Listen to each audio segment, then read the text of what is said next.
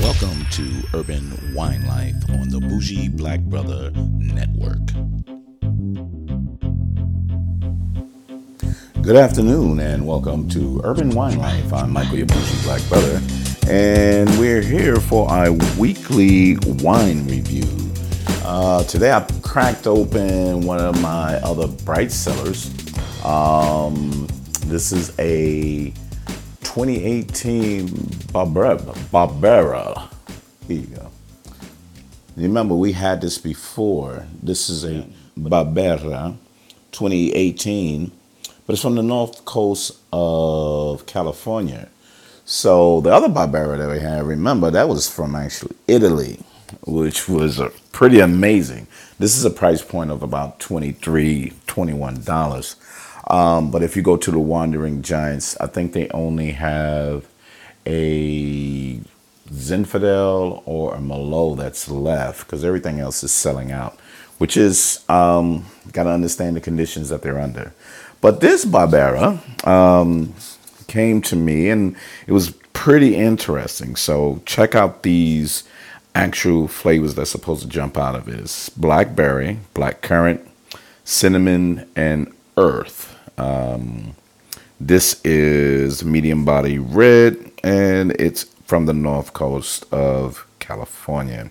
So I wanted to have this because I just I've been eating, drinking, and eating different things, and I was trying to get through a couple of my white wines. But I said, let me try a different wine other than going with your traditional Cabernets and uh, Tempranillos and Malbecs that I'm used to. So I went to blends then I went back to this California Barbera. So pretty interesting. Take a look at that. I hope you can see that color and texture inside of there. It's a 2018, so it's pretty young. We should be able, if we chose to, keep it a little longer. So let's get a sniff.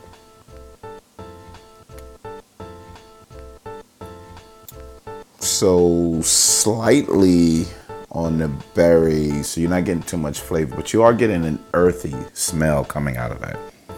It's not like the dirty dirt, but it's an a more earthier smell. Um, so I'm glad they actually put that in there because I'm tr- I was trying to say uh, it's not wood and it's definitely not stone. So it's it's probably a little more of that earthy dirt, gravel, um, not quite clay.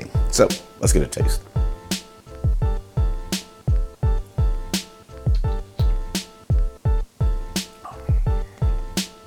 So your flavors are there.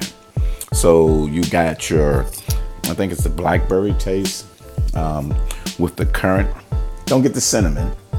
I know they said cinnamon, but the cinnamon isn't coming out from the aroma or the taste. Um, pretty acidic um, to a certain extent. You got your alcohol heat on the back end, which is really good, uh, and slightly tannic. So a good medium body. It's not really heavy.